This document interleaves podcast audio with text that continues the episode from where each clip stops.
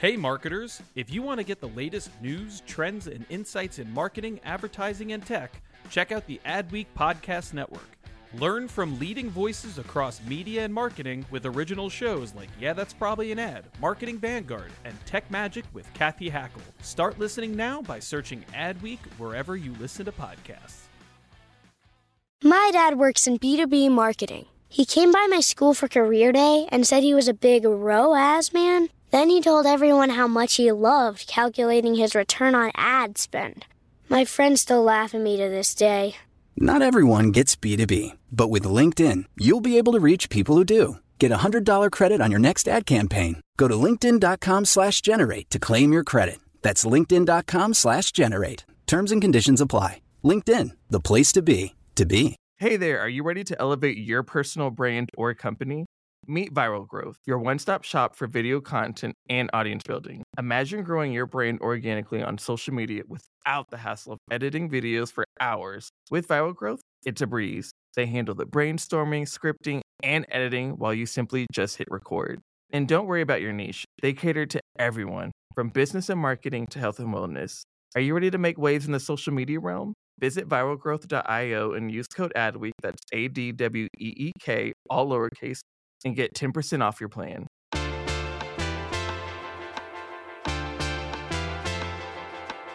You're listening to Yeah, That's Probably an Ad. This is the Adweek podcast where we talk about marketing, media, technology, advertising, pop culture, because in the end, everything's an ad.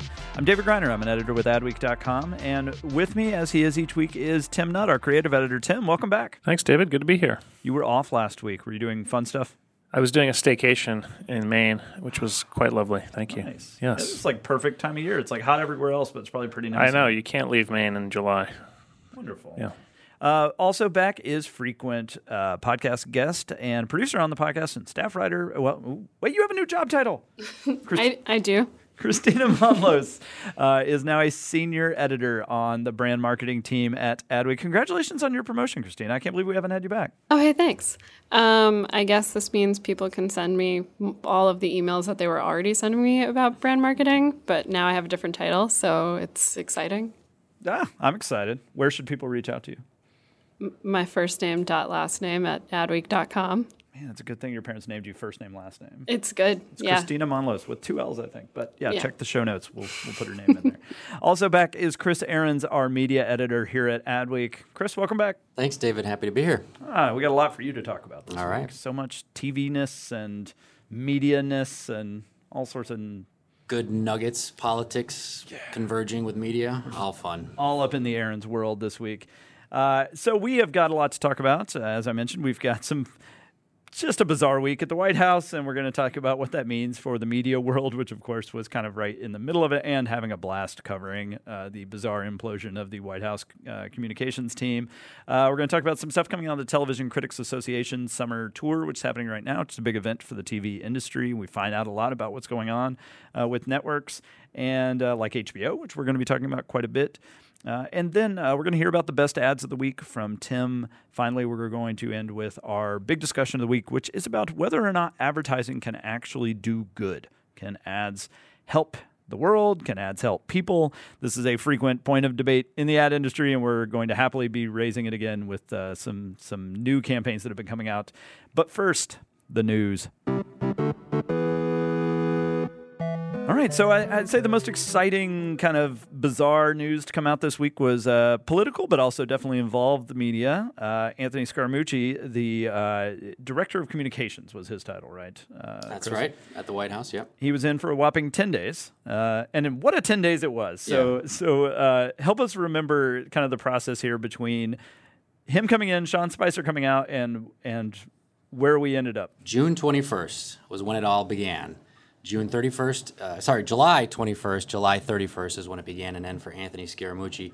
He had long wanted a job with the administration. He was given a job starting in June at the Exim Bank, which he never started uh, because he ended up getting the job of White House Communications Director uh, on July 21st, which was also uh, the same day that Sean Spicer resigned in protest. Uh, Spicer decided to stay on. Um, they were going to work together for a while. Then last week, Anthony Scaramucci had dinner with President Trump and Sean Hannity and a couple other people. and that got leaked to Ryan Lizza, a reporter from uh, New Yorker magazine. And uh, subsequently, Anthony Scaramucci uh, called Ryan Lizza and, in an expletive laden conversation, talked about how he was going to fire all the leakers, he was going to fire everybody.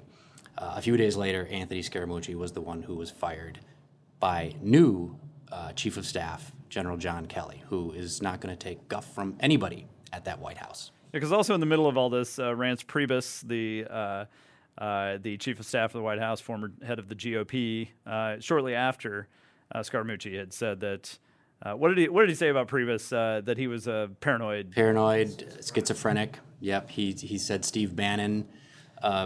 I It's a don't, PG I don't, I don't even a think we can PG say It's that be on this is going to be an expletive laced podcast. You guys, the New York Times printed the expletives just because the New Yorker did. So, um, I mean, do you- I, I'm, Kristina, I'm what- what- encouraging. I'm Go for it. encouraging. The New York Times I'm was not gonna say inconsistent. it. You say it. Uh, it's in Ryan Lizza's piece and every, and the New York Times and everywhere else if you want to read it. Um, uh, the way Brian Williams put it pretty uh, hilariously the night that happened was that uh, if Steve Bannon could do those things, he would have to be an acrobat. Uh, or a gymnast is what he said, a gymnast. So there are a few aspects of the story that I think are fascinating. The the, the number one being that he his I at first when I read that inter- interview, I guess with Scaramucci and Lizza, I thought you know this guy like if he's literally just willing to say all this to a reporter like this could be kind of awesome. Like it could be one of the most interesting white house communications people of all time but instead sadly the next day he was like oh i trusted a reporter that was supposed to be off the record. Well in which case he was leaking to li- like if you're calling and you're telling a bunch of information off the record you're a leaker which is exactly what he was calling to complain about. So either it was an on the record conversation or he was leaking either way. And uh, so what was the media coverage of this like i mean this it I guess what was from your perspective? What what has the last week been like? Of and I should point out that you also edit TV News or our blog about the TV news industry. And man, this was just a It was- a nonstop storm of It, coverage. it was. It was made for TV news, and then the media on media angle. So again, starting on that Friday, July 21st, when we first got word from Glenn Thrush of the New York Times, who broke the story that Sean Spicer was out, then come to find out why, because Anthony Scaramucci was in, and then several days later, uh, Ryan Lizza reporting this in the New Yorker. So there was there was so many different media angles about how it was all reported and who got what. And uh, Ryan Lizza, of course, is also paid by CNN to be a contributor. So he was on CNN nonstop last week to talking about his reporting. So there, were, uh, and then Fox News, Anthony Scaramucci was a paid contributor from Fox News, and we know because uh, of the uh, government document that he had to sign uh, disclosing uh, a lot of information about himself, made eighty-eight thousand dollars from Fox News as a contributor. Not that he needed it; he's a, he's a multimillionaire uh, hedge fund manager since sold off his hedge fund, so he could take this government job. Uh, which he no longer has. And actually, TMZ spotted him this morning. This is Tuesday, uh, coming out of where else? The Trump Hotel, where he's been staying, and uh, without any plans for the day, apparently. yeah, I picture like the open banker box, like you know he's got he's got his stuff. He's got like the one loosely packed suitcase. Shades, Starbucks. Rowing around Central Park uh, Pond. Yep. Um, so, is there any chance Sean Spicer may get to keep the job that he was losing? Technically, he's still an employee of the White House. He's there. He said last week that he was going to be there through August. Um, so yesterday, Sarah Huckabee Sanders was at, who's the news press secretary, the first female uh, mother, uh, a woman who was a mother, was the press secretary, uh, which she proudly uh, proclaimed last week. Uh, said yesterday that uh, there's no changes in terms of Sean Spicer coming back to the White House, but he's still there through August. Well, thank you. That was a you know there was a lot to pack into that summary, and I appreciate you. Uh, You know, I'm sure most people have heard about this, but the media angle is something that I just thought was so fascinating, and it's rare that the inner workings of talking to. I mean, this is some all the president's men level where the conversations on the phone with the reporters are at, are as central to the news as the news itself. Absolutely. I, I should note, as someone who used to write about finance, that all of my finance reporter friends were like, guys, if you know anything about reporting on this world, like Scaramucci and all of the dudes who like run hedge funds, they all do this. They all call, they all say this crap, and then they get mad at you for actually reporting on it. And then they like burn you and try and ruin your career. What was uh, what was uh was it uh, Trump who said the that's just locker talk? Like that really does seem to summarize the way these guys see it. Is like I can say all this stuff and no one should ever call me out on it because that's just locker. Well, Trump's also a guy who would call people pretending to be a PR guy, right? Like back in the day, you know, I mean, their approach to communications is sort of seat of their pants, to say the least. But it will be, you know, maybe they will every and and it's like I overheard a news report this morning. Someone said, "Well, is this the new uh, chief of staff? Is this going to be a turning point where they become a more buttoned up uh, White House?" I feel like that. We've had that conversation so many times. We've times. talked about a lot of turning points over the last six months. really, he's going to become more presidential now, and then and then the next day he tweets like just like 14 tweets before 4 a.m. And he tweeted this morning that he is not, no one's going to be taking away his social media. The president did. So good luck to John Kelly if he can try to at least tame him a little bit. If it's getting in the way with actually getting his agenda accomplished, which is it's all about for them. My favorite uh, Trump tweet maybe ever was yesterday after all this went down, and he tweeted, "It's a great day at the White House." Next level trolling. He's really good at it. It's amazing. that every response is like savage. All right. Well, thank you, Chris, for that update. Uh, but we're going to stay on you now because, as I mentioned, we have a lot of updates coming out of the Television Critics Association. Remind us again, what is the TV- TCA? So the Television Critics Association meets twice a year for two to three weeks, once in January and once in the summer, uh, uh, late July, early August. All of the television networks, p- cable and broadcast, uh, uh, bring out their stars, bring out their executives to meet with the Television Critics Association. Uh, and they talk about what shows are upcoming, um, sort of status of the business, um, all that good stuff. So uh, let's talk HBO because I mean there's a lot of updates. I definitely recommend everyone should, if you're into this topic, you should check out adweek.com. Click on our TV and media section, uh, our TV and video, because you will find all of Jason Lynch, our uh, uh, senior editor uh, for television, who's out there. Uh, definitely check out all that. But let's talk about HBO because man, there's a lot of HBO stuff coming out. Of Yeah. So HBO had their day uh, uh, late last week. Uh, today, again, we're, this is Tuesday, so broadcast networks start this week. But in terms of HBO, they did confirm season three of True Detective is coming back. Um, Let's pause there because I want to gauge everyone's excitement for this. I couldn't finish season two. I'm probably in the norm on that, but I think season one is some of the best telev- television ever made. I think HBO would agree with that, uh, based on um, the viewer uh, reception to season two. Um, they are excited about season three. They don't have a director; they have a star, Mahershala Ali, who won um, the Academy Award for Best Supporting Actor uh, for Moonlight. Uh, so they're that far in the process of season three for uh, True Detective. I feel like that's kind of the same thing last year. Is like they made a big fuss of uh, what was his name, Taylor Kitsch. We made a big fuss. Let's be clear. We had him on our cover. Yeah, We, he, he, we made you mean fuss. you mean when Adweek had the exclusive that Taylor Kitsch was going to be on True Detective season two? of all things. Yeah. Of all things. Yeah, and I think it was honestly just because he told us something he wasn't supposed to. But um, you know, so much excitement going into season two. Did HBO have they kind of owned up to the fact that season two was a huge disappointment compared to season one? Um, maybe not in so many words, but They don't use the phrase huge yeah, disappointment. Yeah, they don't. They sort of have moved on from season two, and, and as Casey Bloys said, they're excited for season three. Season two just didn't happen. We can just ignore You it. can just ignore it. So let's. Season Is True Detective ahead. an anthology series? I guess, right? I guess Wouldn't you, it be? yeah, it could be classified as such. We, we never list it when we talk about anthologies like American Horror Story, but it feels like it's in that vein where it doesn't really matter, Yeah. like whether it's connected to the previous. Well, I mean, sort of Fargo nothing matters this time. It's Mahershala Ali. I'm watching that. Yes. I think a lot of people feel that way. All right, so I interrupted you on the. What else do we have uh, coming out of HBO Uh, Curb Your Enthusiasm coming back for season nine uh, in after October. After how many years away? Um, Six. Something like that, yeah. And um, Larry David said he's doing it because he's tired of people asking him why he isn't doing it. So he's doing it. That's a That's good, like re- good a reason as any. It's like the most Larry David reason to do something is like just Being stop annoyed by- talking to by me. People Yeah. annoying him. Yeah. Um, one more bit of news: uh, Jon Stewart's coming back to do a stand-up special. His first stand-up special in uh, about 21 years.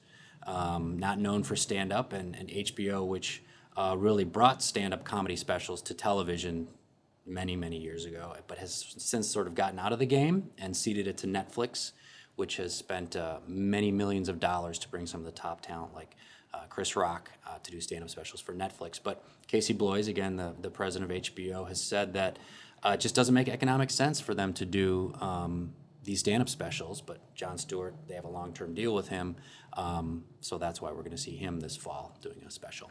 Do you remember the first time you ever saw Jon Stewart? Do you, when was the, what was the context on which you first ever any of you ever heard of Jon Stewart? I, I can answer this pretty quickly. Um, Big Daddy, that movie. That sounds like Adam an Adam Sandler movie. It's an Adam Sandler movie, and he it was just him acting in it. It was he, he was the the guy who was the dad of said child, and it was um, Adam Sandler stepping in and, and taking. I feel like he stepped, he uh, subbed in for some late night talk show hosts before he got the Daily Show. When Craig Kilborn was still doing the Daily Show, I think he subbed in for Letterman a few times. Yeah, you might have. Um, that's where I remember him from, first of all. Chris, anything? I, I don't. No, It's- just For me, it was that originally. What was it before? Before uh, Comedy Central, they were two different. There was Comedy Channel and Ha. with an exclamation point. Yep, Ha. And uh, they one of them, I think, Comedy Channel had Jon Stewart on Short Attention Span Theater, and he was the host of that, which I loved. Um, and then didn't hear from him again for like another what 20 years or whatever it was and then he pops up as like the most famous person on television but but just what a what a fascinating career when he came back you know the idea that he's coming back to stand up like i'm just like well he can do anything He can probably make it work uh, okay, uh, what else we got? John. So we covered Jon Stewart. Oh, let's talk Confederate. Is that what it's called? Their Yeah. highly controversial alternate history. Yeah, the alternate history um, rollout of it uh, was did not go over so well. Um, and again, Casey Bloys admitted that they should have um, um, sort of taken their time in how they discuss this. Uh, it's come it comes from the the creators uh, of Game of Thrones, um, two white men, and so the backlash has been, why do you have a series about the um, called Confederate and you don't your showrunners are both two white men. It's a it's a show about if the South had not lost and if slavery, slavery had had kept up. continued. Yeah, exactly. Uh, so sort of Man in the High Castle esque, uh, which is the Amazon series, which is the alternative um, uh, history to what would have happened if if Germany had prevailed in World War II. Um, but uh, HBO is standing by the creators and and the and the series itself, and they said they're going to go forward with it. Um, and, and we'll see if the the uh, controversy continues, um, leading right up into whenever, whenever it premieres. I saw a really interesting thread on Twitter about why that comparison between Man in the High Castle and this show doesn't work. Um, they were sort of saying that because Germany has actually tried to make like reparations for what the the the atrocities that happened, um, and America has surprise surprise not that it's just not the same to try and try and do that, especially when um, Confederate flags are still all over the Yeah, South. you don't see like Nazi flags and iron crosses all over the, you know half of Germany the way you do. As I say this as someone who lives in the South, I mean it is the fetishization of the Confederacy is is an ongoing and disgusting thing. Um, you know, it reminds me there was that movie, the CSA, right? It's what it's called, Confederate States of America. And Did you any of you see that? It was like a fake what do they call them? Mock, not mockumentary, but it was like a fake documentary about uh, this world where the Confederacy won. So this is not exactly the most original idea. Um, but the point of the movie is that, which I think was directed by a black man, uh, it was that the South did win the war. On a long enough timeline, racism and intolerance did become the prevailing uh, mood of America. So the so the point of that movie is that it shows a show like Cops, and it's exactly the same as real life, except they're chasing uh, runaway slaves instead of you know. So it's black guys in like white shirts and running away from cops, and in the you know, it's so the footage is the same. It's just you they they packaged it as if the Confederacy had never ended. So that was very much a cultural criticism of modern America, exactly like what Kristina is talking about. Um, that was the whole point. The director said on the commentary, like they did win, and that's what this is about. And man, not the vibe that came out of that initial. But they admitted uh, that the rollout was not great, but they're sticking with it, right, on right. HBO. That's right. And when you have D.B. Weiss and David Benioff, who created the most successful series in HBO's history, behind this, they're going to stand by them. And Game of Thrones has been problematic in a lot of its own ways too. I mean, the way they've handled sexual assault, the way they've handled portrayals of women and sexualization. It's, you know, it is tough sometimes to be like, yeah, the two white guys behind this say that everything's fine. Don't worry about it. Yeah, yeah. And a bit of news about Game of Thrones. One se- current season now. There's one more season, but they do not know if it's going to premiere in 2018 or 2019. So it'll be a long goodbye for Game of Thrones. Are we serious? We're gonna have to wait like two years. Possibly. But they're also uh, the the prequels and sequels um, are also being considered, uh, which is not news. But um, what is news is that they're not going to star any of the current cast members from any of the different kingdoms. I really thought Game of Thrones was ending after these seven episodes, whatever this was, One more and season. you you have just disappointed me Sorry to disappoint So- you, Kristina. significantly. I like to have you on the show to disappoint as many possible people as you can. See what I can do. Uh, well, thank you for recapping some of the bigger news out of HBO. Again, definitely recommend everyone check out adweek.com and click on the TV and video section to get lots more TCA coverage. Uh, the other, we'll just touch on this kind of briefly, but Discovery Communications is acquiring Scripps Network. These are two of the biggest players in TV. They now account for, I believe, something like 20% of commercial cable. Uh, in a combined as a $14 billion deal. I guess just briefly tell us why this matters. Why should those of us who aren't in the TV industry, like, what is it about this that that matters? Uh, cost savings, frankly. Um, cord cutting is is a reality. Uh, both of these um, companies have been very nimble and moved very quickly to digital programming and, and digital output. As we know, they produce something like 8,000 hours of programming each year, 7 billion short video streams monthly combined. But it's but it's a, about a 14 or so billion dollar deal, and they figure between the two companies they can save about 350 million dollars a year um, as um, more bundling happens um, and more cable cord cutting happens, and you have the YouTube TVs and the Hulu stri- streaming services of the world that may or may not pony up uh, for uh, multiple channel packages. But now, when you've got Discovery and Discovery Channel and OWN and HGTV and cooking and food, multiple networks that viewers want, all owned by the same company, they have much more leverage over these uh, cable companies and streaming services to make sure that they're carried. Well, thank you for keeping us updated on that. And we are ready to move on to my favorite part of the show each week ads worth watching. Tim, what have you got for us this week? Well, you know, we are going through a little bit of a lull, a midsummer lull in terms of uh, creative work. And so uh, the first campaign this week is for Gogurt, which is not a huge brand. Uh, but they came out with some pretty amusing ads this week from the San Francisco agency uh, Erich and Kallman. Uh, the, the agency started recently by Stephen Erich and Eric Kallman. The name it's the name itself is a pun, which is kind of amusing. Um, so yeah, Gogurt is this Yoplait brand owned, by uh, General Mills, of course, the parent company, and it's just a, a very amusing uh, uh, setup. Which is you have these uh, two fourth graders named Tim and Charlie who are dressed up to look like old men, and they're hilariously dressed up. By the way, the the the makeup and hair on this production was pretty astonishing and uh, they're talking about uh, how third graders have it so easy. So it's this sort of, um, you know, I, kids these days kind of thing with these grumpy old fourth graders, uh, literally dressed up like old men, um, talking about uh, the third graders. And the hook is that um, apparently Gogurt has a new. Uh, new packaging that's easier to to rip off the top. If anyone has kids or or had these as kids, it's a tube of yogurt that apparently was somewhat difficult to rip open until yeah, you inevitably just now. get like the corner or you tear Right. like the end off and you can't Right. actually get any. Yeah. Right. So um, there's a bunch of spots. I think there's three or four spots with Tim and Charlie sitting in a, in a playground. Um, I, I think Tim has a walker and Charlie rides on a motorized wheelchair. Like a rascal. and they're they're like looking at the third graders who are just normal third graders and they're saying, you know, these kids today they don't know how good they have it. We didn't have in third grade we didn't have Gogurt that you know you could rip the top off so easily. Well, let, let's uh, let's listen to one of the spots here. Tim and Charlie, fourth graders. Third graders today, they don't know how easy they've got it. Their new Gogurt tubes are easy open. Those things used to be impossible. And PE consists of sitting around on mats. Now, everybody, breathe. Hippies. What are they gonna work on tomorrow? Blinking?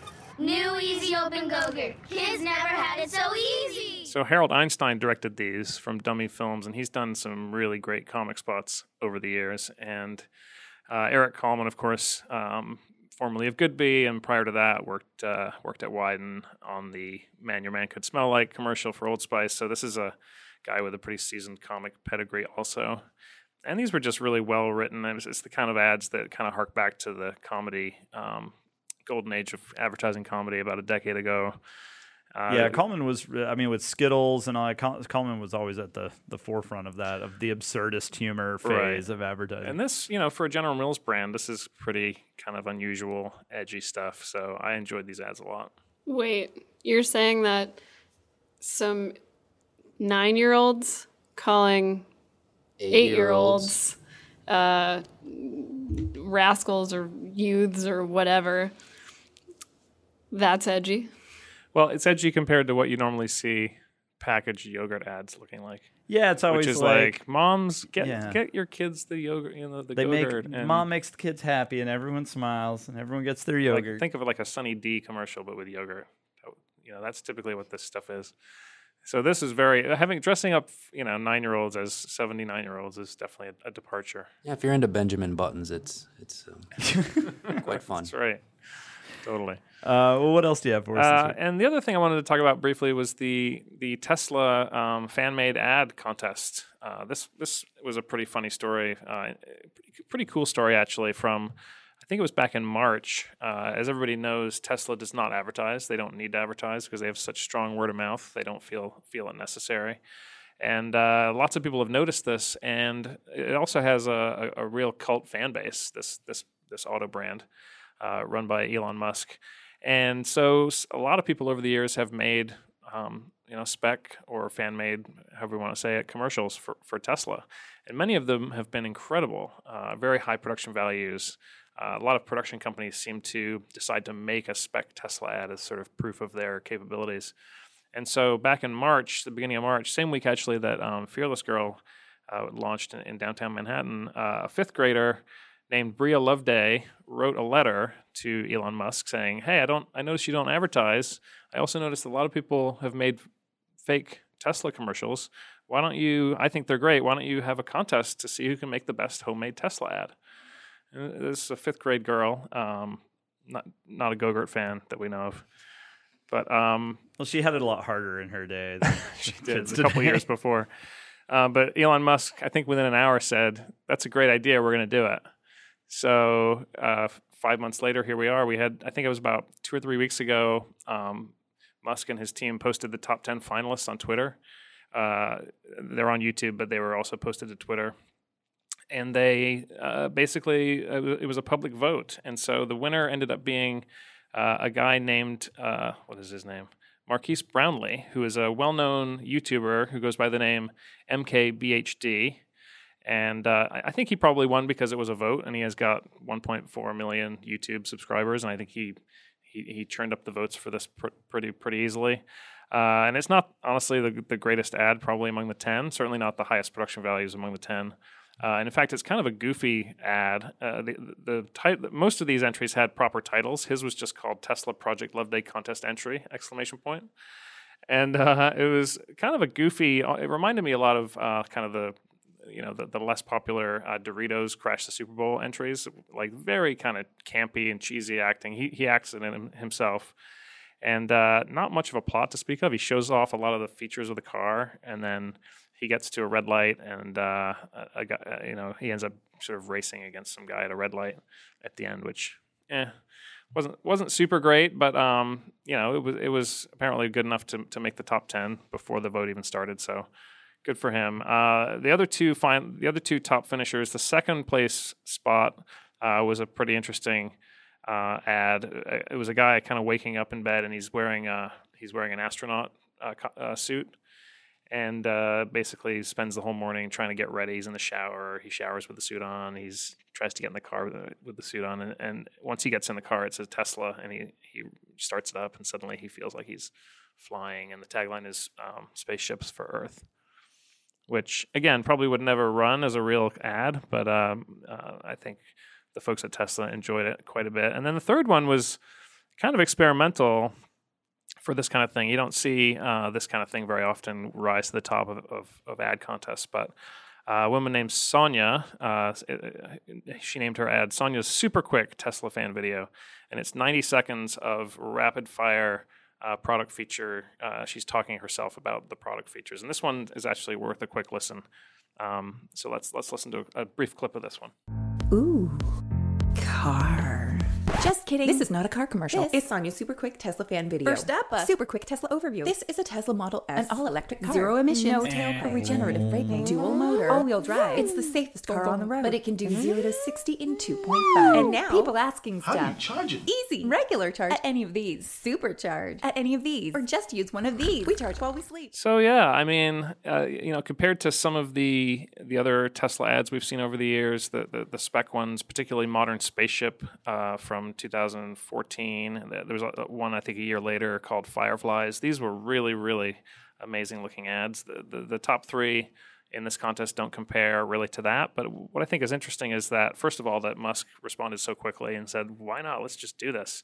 It shows a company that is quite nimble in that regard, and also I think you know. Uh, uh, uh, embracing some of these more low budget spots kind of shows the company's ethos as well that you you know if you have a fun idea you don't have to have it be super polished uh, to get a shot and uh, you know they don't do advertising but this kind of contest uh, did did get quite a bit of PR for them and so um, kind of a cool decision to, to run with it You know, like whenever you see one like this, it's really based on people's passion. I always think like we get so caught up in advertising as adults, but when you're a kid, advertising is actually really cool. Like the idea of making an ad for something that doesn't have ads. Like I remember me and my sisters playing those games, like writing ads, coming up with ads. My my my uh, middle sister, like her dream in life uh, was to be the person who writes the back of books. like the summary of the book. Unfortunately, she ended up being a really successful insurance executive, but like I still have hope that maybe someday. time. Yeah. but you know, we would make these ads and I love seeing like people who still care about that. And yeah, some of this is like YouTube influencer, you know, kind of flooding the zone, but uh you know, every once in a while seeing the actual passion that goes into that. But this it's a bold move to do an internet vote these days for determining a winner of something because that's how you end up with your Boaty McBoat face and your yeah I'm surprised in a way that they didn't just pick the one they liked the best because that could have worked as well I think they probably wanted to to do it, a vote to share it more more broadly you know these, they had uh, Marques kind of sharing it with his folks every day for a month so that seemed to work out well too Well, thank you as all. Influencers, they get you clicks. Yes, they yeah. do. Influencers. Actually, uh, Reddit uncovered uh, some um, some sort of uh, bot voting uh, in this contest, by the way, too, Uh, and Tesla sort of scratched one of the entries as a result. So there was a mini scandal element to this too. Come on, Russia. stuffing the ballot box. All right. Well, thank you as always, Tim, for wrapping up the ads worth watching. We're time to it's time to move on to our big discussion of the week. All right, big topic this week. We'll try not to uh, take up too much time on it, but we are talking about can advertising do good? And uh, I think the thing that triggered this was your conversation that none less than Lee Clow, possibly the most famous figure in modern advertising. Uh, the let's see, he wrote 1984, right? Clow, He was the art director. art director on Yes. 1984. Sorry, um, and uh, really just one of the, one of kind of the greatest uh, figures uh, from his Chiat Day background. Still still around, still pops up. Yeah, still working uh, for for Media Arts Lab uh, and uh, Me- and Media Arts Lab for Good, which is the uh, the wing of of, of uh, TBWA's Mal group that uh, is devoted to purpose based advertising. So what uh, what triggered this conversation? They just kind of want to let you know more about what he was, what well, they're doing. No, they they've had some uh, changes uh, in the company recently. So Media Arts Lab is is the uh, the agency within TBWA that that focuses on Apple, and uh, Mal for Good, which was launched in 2014. Uh, is dedicated to, as I said, purpose-based work, and they've uh, just last week they hired Julia Porter Plowman from Wieden Kennedy, uh, longtime account director on Nike and some other accounts, uh, as their new managing director. So that's kind of the news hook here. Uh, uh, Duncan Milner, who was the longtime chief creative officer at Media Arts Lab for about 10 years. Last fall, he came over from Mal and became the, the CCO at Mal for Good. So they've really beefed up their offering here and uh, they've sort of formalized it. And uh, Lee's uh, people reached out and said, "Do you want to chat with Lee about advertising for good?" And I said, "Of course." So is the is Apple involved? I mean, since it's all under the the Mal branding and that's an Apple focused agency, is is Apple involved in this, or is this just a completely separate No, it's a completely separate thing. It's That's just the fact that uh, that Lee really for many many years was only involved in Apple, uh, and so he was really really central to the creation of of the Media Arts Lab. And Lee also has uh, longstanding uh, commitment to purpose-based advertising, going back a long way. He's, in particular, he is a very, very big advocate for animals, and he's done a lot of work with Best Friends out in LA. And so when he started getting involved in purpose-based advertising, rather than have it be a TBWA thing, it just sort of naturally became a, a Media Arts Lab thing because he was primarily working for Media Arts Lab. Oh, that's interesting. Any, what was his general take on kind of before we get into a lot of the specifics uh, and some of our thoughts on on how advertising tries to accomplish good things?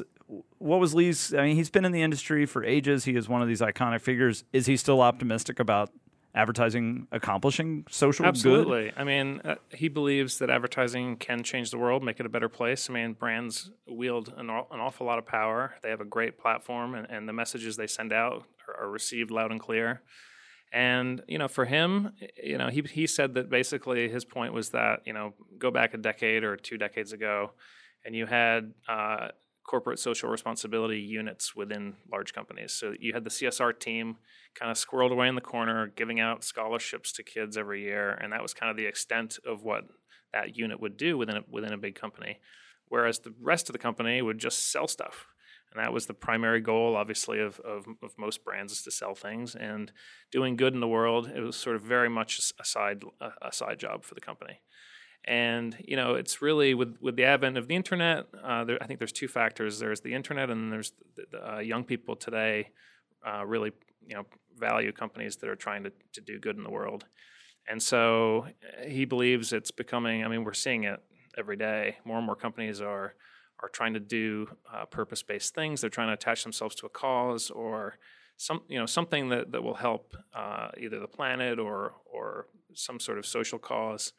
And young people want that from a brand. And so a lot of brands are, are jumping on that bandwagon. Uh, the difficulty is, uh, are you being sincere about it? You know, and that's really what Lee and I talked about. Uh, we're gonna have a story. My Q and A with him will be going, uh, going up on Adweek in the next couple days. Um, but it's it's difficult because um, if you think back to, I think uh, what was really interesting was if you think back to uh, Nike, for example, in the early 90s, right? They were giving they were sending out all these really positive, inspiring messages. And yet, uh, through the famous, I believe it was Harper's piece that uncovered the, the working conditions in their sweatshops out in, in Asia, there was this enormous disconnect between what Nike was saying and what they were doing. And really, what purpose based advertising does is, is it aligns uh, what you say and what you do. You can't, you know, you can't come out and support a cause if, if behind the scenes you're undermining your, your own cause. And so that's really what, what Lee's point is. And we talked a little bit about this uh, during the, the panel at Cannes that I uh, moderated also, which was touched on purpose based advertising.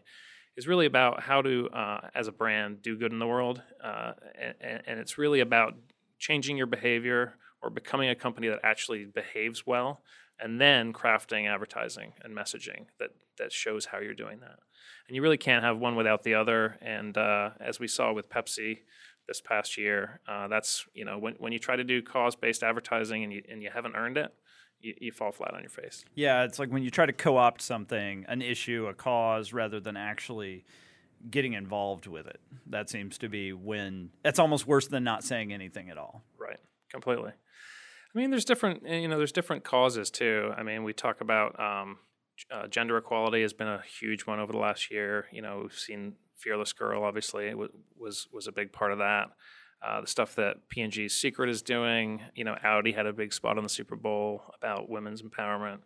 Uh, even Axe, which uh, has a new take on masculinity that's that, that is a lot less sort of misogynistic and weird. Um, so you've got gender equality, you've got overtly political, you know, uh, efforts. Um, Grey, for example, has done a lot with, with gun control. So you have that sort of stuff, and then you have stuff like climate change. Um, so there's all sorts of uh, you know causes that that we can talk about. Yeah, let, us let's, let's break those down and start with gender equality because I agree that that's been probably the most visible. Kristina, I know this is a topic that uh, you know that you've got a lot of thoughts and opinions about. But at first, I would ask: Do you think that brands have really been, and marketers, I guess in general, have been advancing this issue, or do you think they've just been kind of riding a wave of social, you know, movement towards gender? Do, do you know what I mean? Like, um, how much do we have Sure. to thank brands versus just are they just glomming on to something that has momentum? As the resident woman on this podcast, I'm happy to answer things about You guys gender. always think I'm like tokenizing you if I ask you about being a millennial. like Sammy gave me a hard time last time. I mean, millennials are, are sore about being the much maligned generation that are made fun of. I think they're great. Sure. sure. Um, I mean, do I like any of the campaigns that we just named about gender equality? The only one I like is the Axe one because that, um, you know, took took an idea of what masculinity could be and expanded that definition. Um, I I think when we're talking about gender and we're talking about brands, we have to um, we have to look at what they're actually contributing. I mean, what you know, yes, the fearless girl is is tied to an initiative to, um, you know, companies run by women. I guess that's something. Uh, you know, I don't know. I I just I, I'm I get a little sick of the idea that like gender equality is only about like propping women up. It's about like revamping how we interact with each other no matter what our gender is. Well, I feel like that's the biggest change thing that's changed in the last 10 years is you obviously we had Dove doing like the real beauty stuff, you know, and that was roughly 10 years ago, right? 10, Yeah. Like uh-huh. so it's okay to be a, a not so pretty woman, I guess. and like the message. the framing of that that hasn't kept up is this idea that it's okay you're prettier than you think right and that's the thing where now it's less about that we saw this the other day with the the tweet that went around of the was it the politics editor at Daily Beast saying women you teach your daughters to say no at an earlier age. And it started this uh, you know really a lot of well-deserved backlash against him of people saying no this isn't about women being better about saying no. This is about changing the toxicity of you know of ma- of what it is to be you know male you know to to of male culture and I mean these are hard things to boil down but it really did to me highlight this difference is to your point about Axe Axe is about changing the way masculinity is is framed versus trying to say women are better than they think they are, and that's what has not aged well about that Dove uh, that Dove work. Yeah, I mean, the the the Dove and Axe thing is interesting because they're both owned by Unilever, right? And so for many years, people would would say, "Oh, Dove, you, you know that's a great message, but look at what your sister brand is doing, or brother brand, more more more aptly." You know, your same company, Unilever, is sending out uh, disparate messages about about uh, gender, and that shows that all of them is all of them are BS. Like you can't believe anything a brand says. And on some on some level, right? Like it is kind of weird. Like it's not like you've got you know always you've got like a maker of tampons kind of trying to empower women, trying to you know or or Axe or any any of these products. They're just products that you buy, right? Like how can they have how can they embody like a larger idea? But I think you know if if they can you know get these get more inclusive or or tolerant messages out there. Um, I, I feel like they're you know if they if if it aligns with their product in some way or with their audience in some way, and it makes a, li- a little bit of a difference. Um, that I think it's you know they're well within their rights to use that platform to do that, and I think it probably helps a little bit, a little bit at least. One thing I feel like we're seeing more and more is a change to to that point of Unilever, of because you're right, you know that when Axe was at its worst in terms of sexist messaging, it was hard for them to make a stand on Dove or any other product line. Now you're seeing more uh, at the parent company level uh, th- that these brands are taking a stance. So P&G, I think, is one of the best examples. P&G owns who knows how many products and brands. Uh, but last week we had their uh, their spot about the talk. Uh, and, and my black is beautiful the movement that they revived after about you know a 10 year hiatus about furthering a national conversation and a global conversation about diversity and and uh, adversity for minorities uh, you know, to, it was interesting that that's coming out of a holding company uh, versus one brand trying to stake a claim, one brand that has a vested interest in, let's say, like minority consumers. Uh, you know, I think this seems to be a trend that we're seeing now, and and they can also bring a lot more money to bear by doing that. Yeah, and I think the other the other point that I wanted to make, um, which you know we chatted about this uh, on the Cannes uh, at the Cannes Festival on the panel that I did, and we can.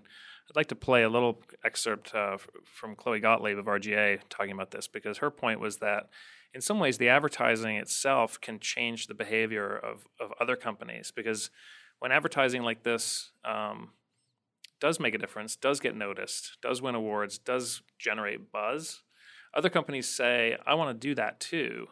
But then they, when they look at themselves, if they're not behaving in a way that would pay that off, they can't do it.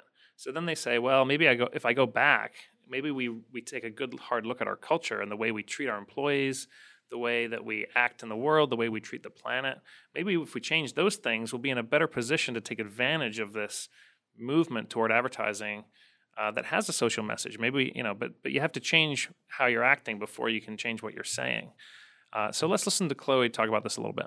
I think that brands have to align what they say and do. So if the exciting thing about all this work, it'll force people to have tough conversations about what their companies stand for.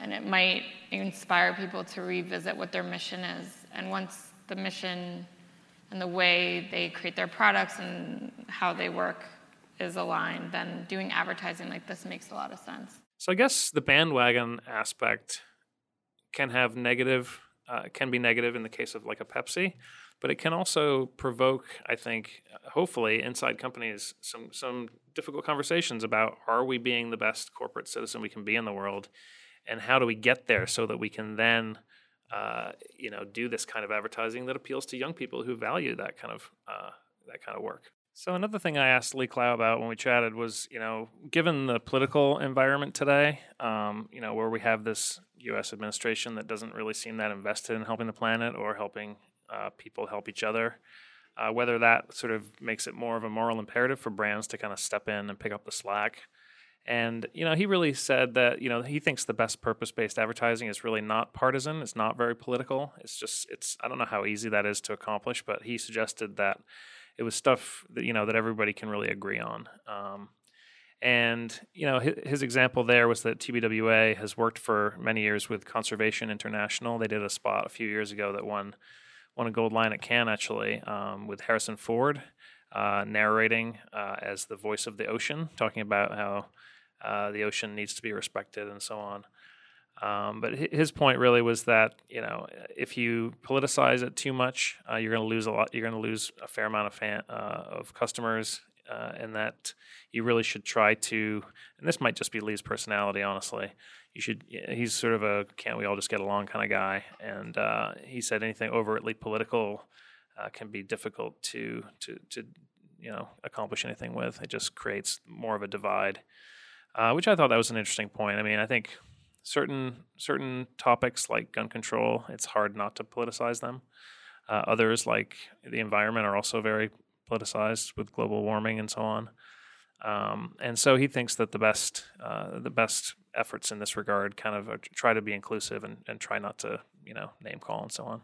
Yeah, I mean that was going to be my question for Chris. Is I mean it feels like any social causes politicized now, unless you're talking like adoption, which even came up with the, you know, with some of the Russia stuff.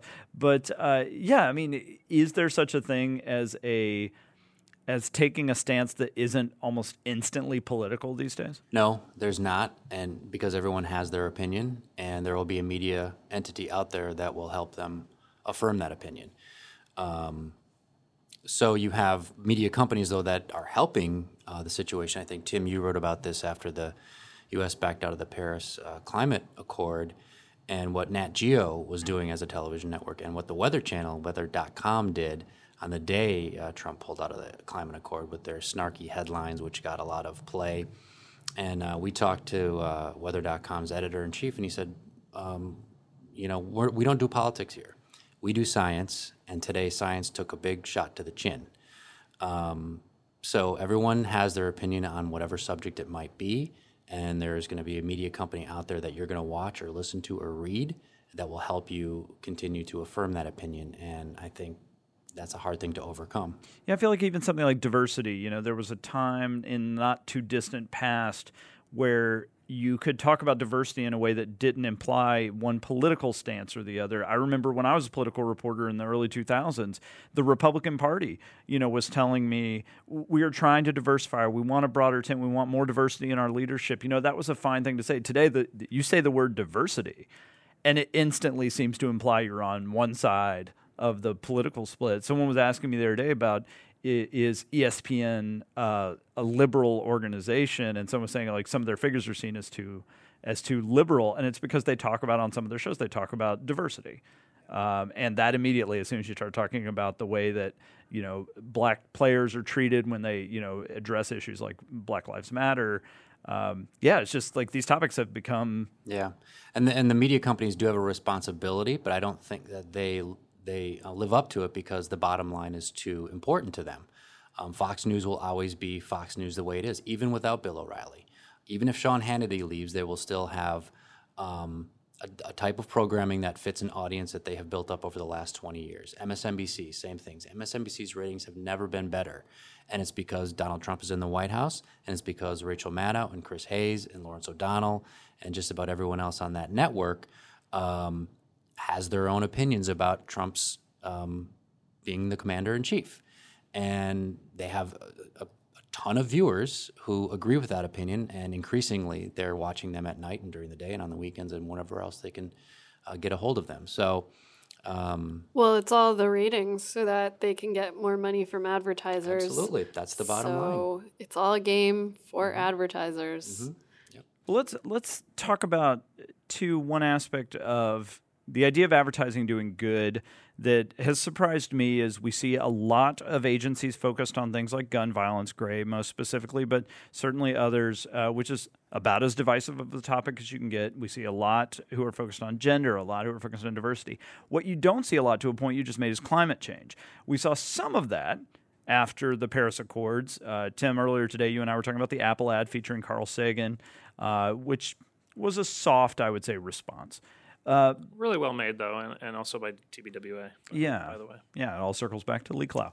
um, and but I do. I'm shocked every year when we go to the Cannes Lions, which is a global festival of creativity and marketing, and every year I'm like, this will be the year that everyone's talking about environmentalism, about climate change, because it's the one issue that affects every single country that that shows up there, and every year it's not. It's not a major issue in the way that um, you know a lot of other important topics are uh, gender. I mean, we have the glass lions at Cannes. Yeah, they we, create a whole category around gender equality. Yeah, but I mean, literally an issue that threatens the entire planet uh, has not. That's not to say it's absent. I think most famously uh, a few years ago there was. Uh, remind me about uh, it was Barton F. Graf. Barton F. Graf did a, a campaign for a, a, small activist organization called 350 Action, uh, where they suggested uh, they did a fake newscast where they suggested naming hurricanes after climate change deniers. So you had you know Hurricane Rubio coming up the East Coast and slamming into your hometown, and uh, it was very funny. Um, but to Clow's point, that was very politicized. It was openly politicized. It ridiculed the people, the politicians who, uh, w- you know, are not inclined to believe that climate change is happening. And does that help? I don't know. It, it, makes the people it preaches to the choir and makes us all laugh. But um, whether it whether that specific execution like that changes anything, I'm not sure. It definitely seems though that you have brands that are on the forefront of some of these issues, and then you have all the brands that see the momentum being generated and kind of glom on. And I think that's what surprised me is that you just don't see that with climate change. You see that with a general message of sustainability, and that's about it. Mm-hmm and that may be partly because some brands are are not walking the walk behind the scenes too. So if you if you're if you're if you're a brand manager or you're a CMO and you're worried about uh, you're not completely confident in, in your supply chain or what, whatever your back end uh, manufacturing process is, are you going to come out and take a stand against climate change? Probably not. So you know to that end, if they want to, uh, they're going to have to change again. They're going to have to change their practices, but uh, we we see a little bit of it. You know, Apple's done this. They're you know in tandem with their messaging. They're also trying to. They've been trying to change. You know, they were not wonderful uh, to the planet for a while. And and uh, Tim Cook, you know, has been much more so than Steve Jobs ever was. Tim Cook has been a, a leader in that regard with with environmental stuff. I think it was about a year ago. Uh, Tim said, I think it was on a, a, a investor call. He said, some you know some uh, some investor was really pressing him for profit stuff, and, and he said, you know, my my belief is that companies should have values like people do, and if you, he literally said, if you want me to do things only for ROI reasons, you should get out of my stock. And so that's a pretty blunt way of saying, you know, we should stand for more than than profits you know, which is, you know, again, capitalism is not a system that that uh, really encourages altruism. It, it's the bottom line at all costs. And so some of this is driven by uh, individuals like Tim Cook, who personally believe that companies have a responsibility to do this. Uh, but I think the better chance of changing the world is to make it a real business case for changing the world. Have it make sense uh, financially for companies to do this. And I think that's what you know when when when these campaigns seem to work, when, when these advertising campaigns seem to work, it could theoretically reverse engineer better behavior across the board. I think that's kind of the, the idea. Kristina, how do you think brands should decide whether to pursue activism? Like, like you know, do you think you know they could go after any topic in the world, right? Like they could go after gender balance, they could go after education in the third world. There's a million causes uh, that brands could go after, the marketers could, could favor. How should they decide what to prioritize? If they want to do good, how do you prioritize? You mean how do you rank uh, atrocities across the world that happen to humans versus like the health of the planet? I don't know. Um, but I do think that it has a lot to do with what your brand stands for, as Tim was saying. I mean, if it, you know, Patagonia, when they come out and, and say certain things about the environment, it makes a lot of sense for them. It makes a lot of sense for them as a brand um, because of exactly who their customer is. Um, and, you know, I, I, I think it has to do with who your consumer is, what they care about, and you know the way that your brand is in the world. Yeah, I mean, brand like Patagonia or like Tom's shoes, these these were brands that were built with with social causes in mind from the very beginning. I mean, the founder of Patagonia was an outdoorsman and just was was devoted to environmentalism from the beginning. Tom shoes, the whole business model is, is a is a social business model, you know, sell a pair of shoes, give a pair of shoes. Uh, it's for companies that are primarily around to sell stuff. To not, they weren't born with the idea of doing good in the world. Like, how do they find a cause? And yeah, it has to be something that that aligns with their with their brand to begin with. So if you're like a Pepsi, instead of doing a you know Black Lives Matter ad, why don't you focus on you know what how much plastic you're putting into the environment and figure out a way to to to lessen that and then do messaging around that. That's a much more that's a that's a message that makes a lot more sense. Coca Cola has been doing that. I mean, but again, it's a it's a business, and Coca Cola. Just this week, we posted an ad, uh, Coca Cola about recycling, and the ad's very sunny and very happy. But Coca Cola has resisted, long resisted efforts to to to make this. Uh, to make changes to their packaging because it, it doesn't make business sense for them to do that.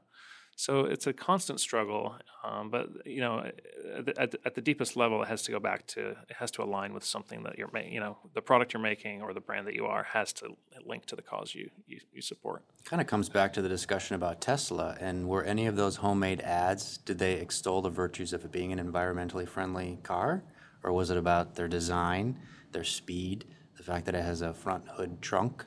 Yeah, some of it was. Um, a few of them did A few of them um, were, were, hooked into that. Uh, certainly, a lot of them had electric theme uh, to them.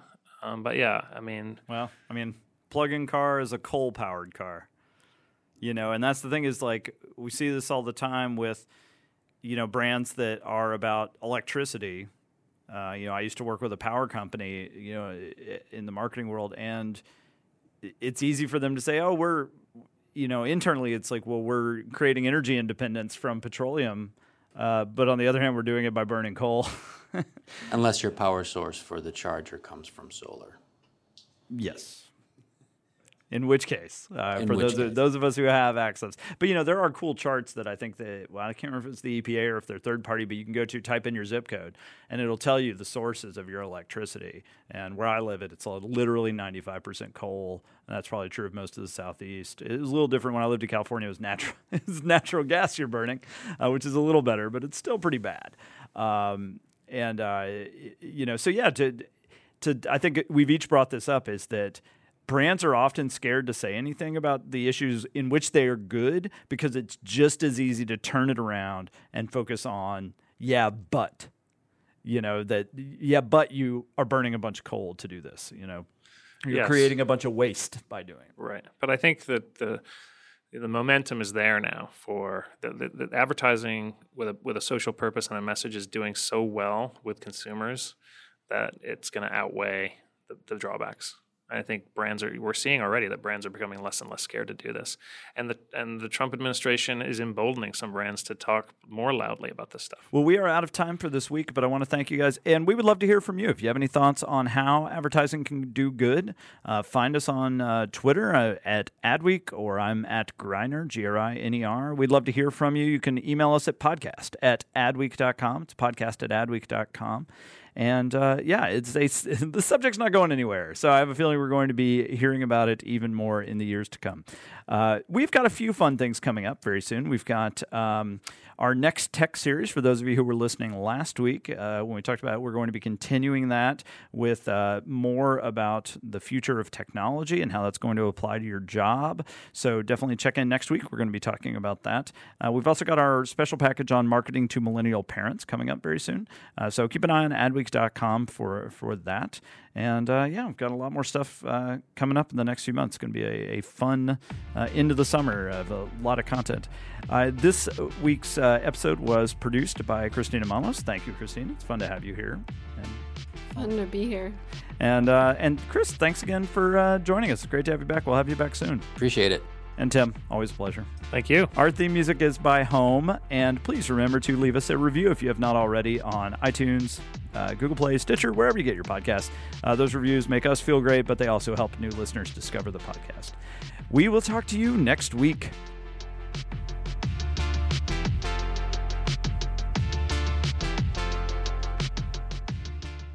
Hey there, podcast fam. Are you ready to break free from the social media rut? Hold on to your hatch because we've got just the thing for you. Meet Viral Growth, your one stop shop for leveling up your online presence. Whether you're a personal brand or a company, they've got the tools and know how to take you to the next level. With Viral Growth, forget about those endless hours of video editing. They handle everything from brainstorming to polishing your content so you can just focus on being awesome. And guess what? We're hooking you up with a sweet deal. Use code ADWEEK for 10% off when you sign up. Ready to take your social media game to the next level? Head on over to viralgrowth.io and let's turn those digital dreams into a reality.